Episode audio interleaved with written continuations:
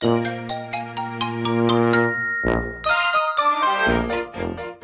やとすみおの Survival Life in Canada 皆さんこんにちは。さやとすみおのサバイバルライフ in カナダです。バンクーバーに住むすみおと。トロントに住むさやがカナダでうまく生き抜く方法をシェアするラジオです。こんにちは、こんにちは。なんかこのところ、フォロワーさんがちょっと増えてきて今日もありがとうございます。たまらないですね。感ありが謝とうございます。あり感がとうご謝感激ざいます。あまはい。雨あられ。それあまたまたちょいちょい噛みましたけれども。ね嬉しいですね。やっぱりこれもねあの10分ぐらいにあの短くしたからっていうのがあるのかなと思うのでやっぱねそうで皆さん忙しいからそう。10分ぐらいでねサクサクっとお話しするのがね一番いいですよね。本当にそうです。ありがとうございます、ね皆様。ありがとうございます。あなたの10分をいただけてとても嬉しいです。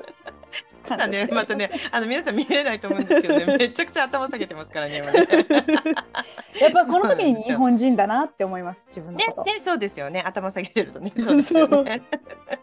はいじゃあサクね。サクっと、では今日はですね今日はカナダで教育を受けるとどんな人に育つかって感じですね、イエーイ。なんかいろいろ考えたんですけどね。そのカナダ人ってどんな人みたいなそんな風にしようかとかも思ったんですけど、ねねカナダっていろんなバックグラウンドの人がいますもんね。そう。でね住代さんが住んでるブリティッシュコロンビア州と私が住んでるオンタリオ州っていうところもやっぱりとなんか雰囲気が違ったりとかするし、うんうん、ちょっと違いますもんね。うん一概にもカナダ人って一括りにするのもちょっと違うかなとは思ったけれどもやっぱこう大まかに考えて共通点みたいなカナダに来た日本人に言われたことみたいのを考えた時に何かあるかなみたいな。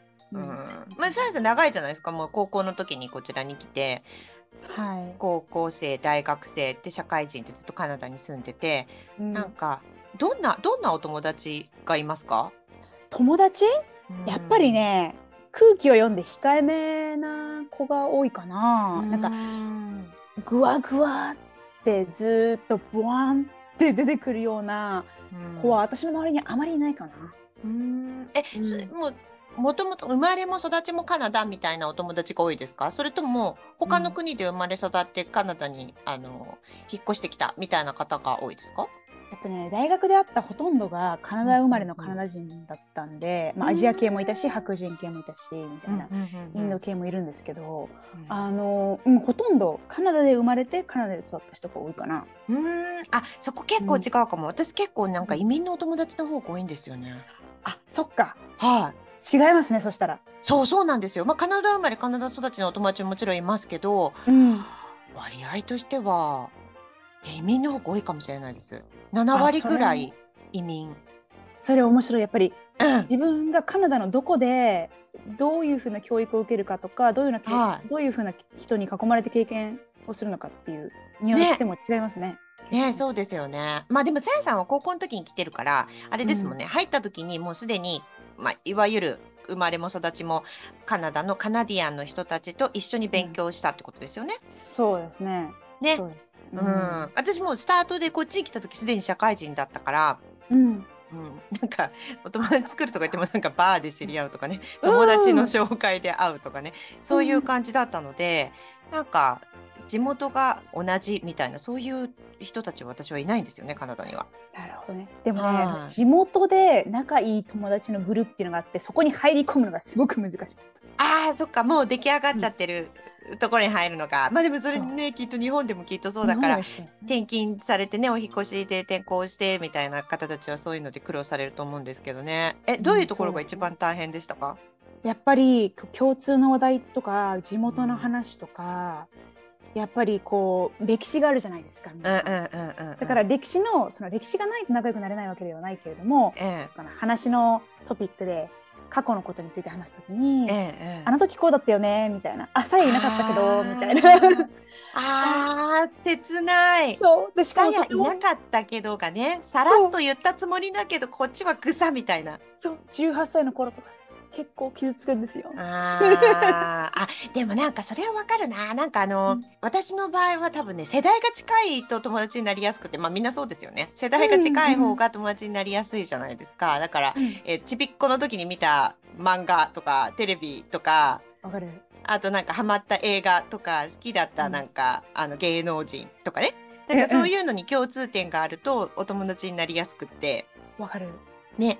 でだからその高校のもすごいわかる気がしますよ。なんか若い時なんかわかんないですけど小学校の時みんなであそこのビーチ行ったじゃんみたいな。いや行ってないしいないしみたいなそういうことですよね。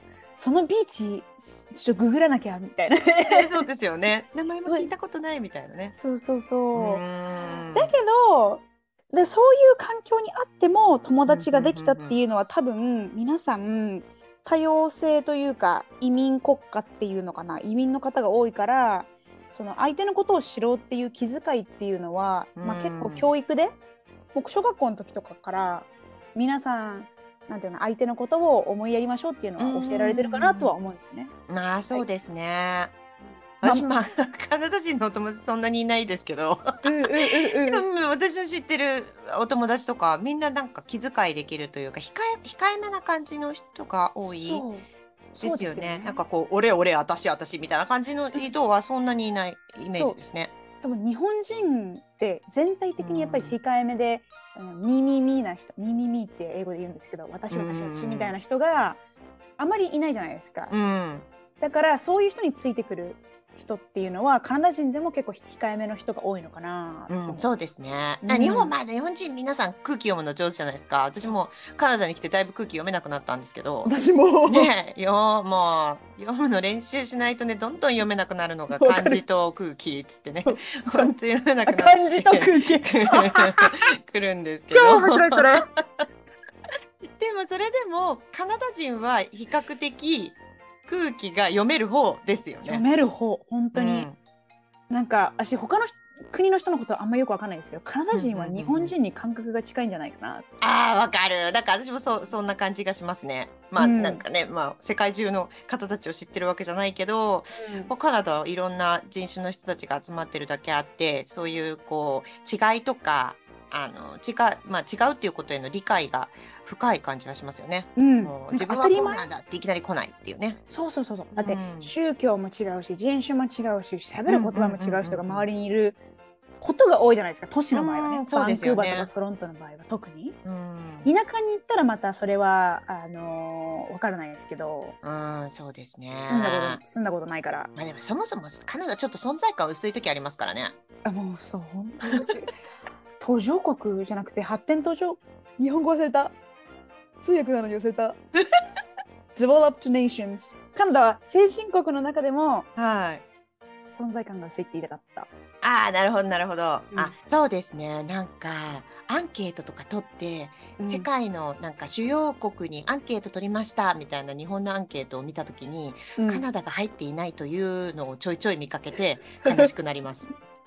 それカカカカナダはカナダはって思うんですけど、うん、はい。なんか、うん、もしかしてちょっと存在が薄いのかなって 思ったことはあります。世界レベルだと結構薄いでしょうね。私がちょっと例で今思いついたのは、えー、もしアメリカがバラみたいな、はいはい、感じバラみたいな存在だったら、はい、なんかいい匂いがしてね、はい、そういう感じだとしたら、はい、カナダはスズラン的な？スズランですか？今草って言うのかなと思って草みたいな感じから えこうスズランいいいいじゃないですか綺麗綺麗なんだけどちょっと下向いてる感じ、はい、あ下向いてる感じですか？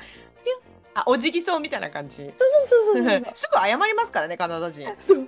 あそうそうそうそう。そうそうそう。すぐ sorry sorry って言いますからね。相手が悪いのにぶつかっても「お I'm sorry」とかそうそうそう。ぶつけられて痛いのに sorry って謝りますからね。あなたに接触してしまってごめんなさいみたいな。されるようなところにいてしまって申し訳ございませんみたいな。そう いうとこありますよね。本当に。か本当にはどうかわからないですけど、うん、あのバンクーバーの方バスあの、うん、改装車アウトオブサービスだと、ソーリーアウトオブサービスって書いてありますかね。あ、わかるわかる。こっちも書いてあります、書いてあります。あれ謝ることないじゃないですか。あれ、体中そうなのかな。なんかやたら謝りますよね。いっていいんで別に改装はしょうがないじゃないかって思うんですけど、でもソーリーって書いてありますからね。わかる。なんかね、日本語でなんて言うんでしたっけ？奥ゆかし。奥ゆかしい。あ、それいい褒め言葉ですね。うん。カナダを留学とかワーホリに選ぶ方っていうのは、えー、この奥ゆかしさに共感を覚えてくるんですかね。はいもうねまた皆さんにさやさんを見せたい手のひら両手の手のひらをくるくるとくるくるとねこうねひっくり返しながらねセンスのようにもうどんどん脱線してる。ごめんなさい。だからカナダの人はねカナダ好きなんですよね。そうカナダ人カナダ大好き。ね私もですよね。友達に積極的にカナダの素敵さを言ってますもん。いや本当皆さんカナダはいいところですよはい、でね、まあ、なんか前回もそんなような感じで終わったと思うんですけど、ねうん、大好き、私たち大好きだから大好きだからすぐそれ言っちゃう。というわけで、はい、今回も最後までお付き合いいただきありがとうございます。サイアンスミオのサバイバルライフインカナダ。オンタリオ州公認法廷通訳と私立高校専門留学エージェントのさやと。中高生のためのオンライン国際交流サークルの運営とカナダの学校スタッフの住みがお送りしました。お便りやお問い合わせ先は概要欄をご覧ください。また次回お会いしましょう。バイバイ。バイバイ。